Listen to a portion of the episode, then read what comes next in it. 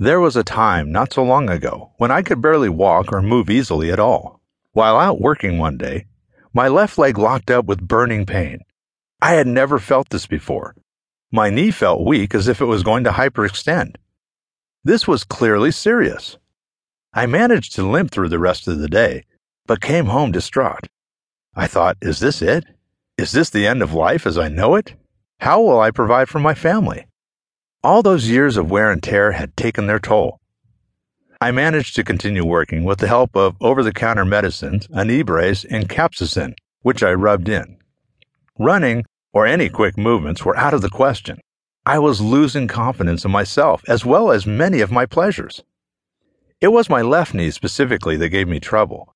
I remember thinking at work that it was a good thing that I have one good knee, as my right knee was still strong and unaffected.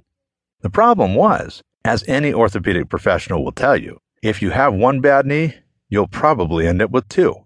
People tend to favor the bad knee by placing more stress on the good one. Eventually, the good knee becomes damaged as well. Over time, my right hip began to bother me as well.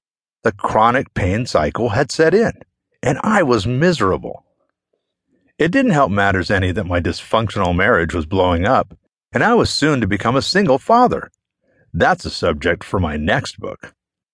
I limped through two more seasons before I finally had to give up my business. My new job became raising my son and chasing arthritis relief. Fortunately, with age and arthritis comes wisdom. I tried many things, such as altering my diet, topical lotions, glucosamine, chondroitin, DMSO, and Beachbody shakes. Doctors told me that my arthritis could be managed, but it wouldn't get any better. Well, it did get better because I did something about it. I educated myself. I learned to lap swim. I listened to my body and developed a body rolling technique. I experimented. Out of necessity, I found myself chasing arthritis relief nearly every day. I also found that without a doubt, and unlike other medications and supplements, marijuana has a noticeable effect and efficacy. Its use helps reduce inflammation and gives me a better attitude towards pain. I feel an ambition to rub right back at it. My body is less tense and rigid. I can mentally and physically isolate body parts and work on them pleasantly. If I didn't do this, I would probably be a depressed, hobbled mess.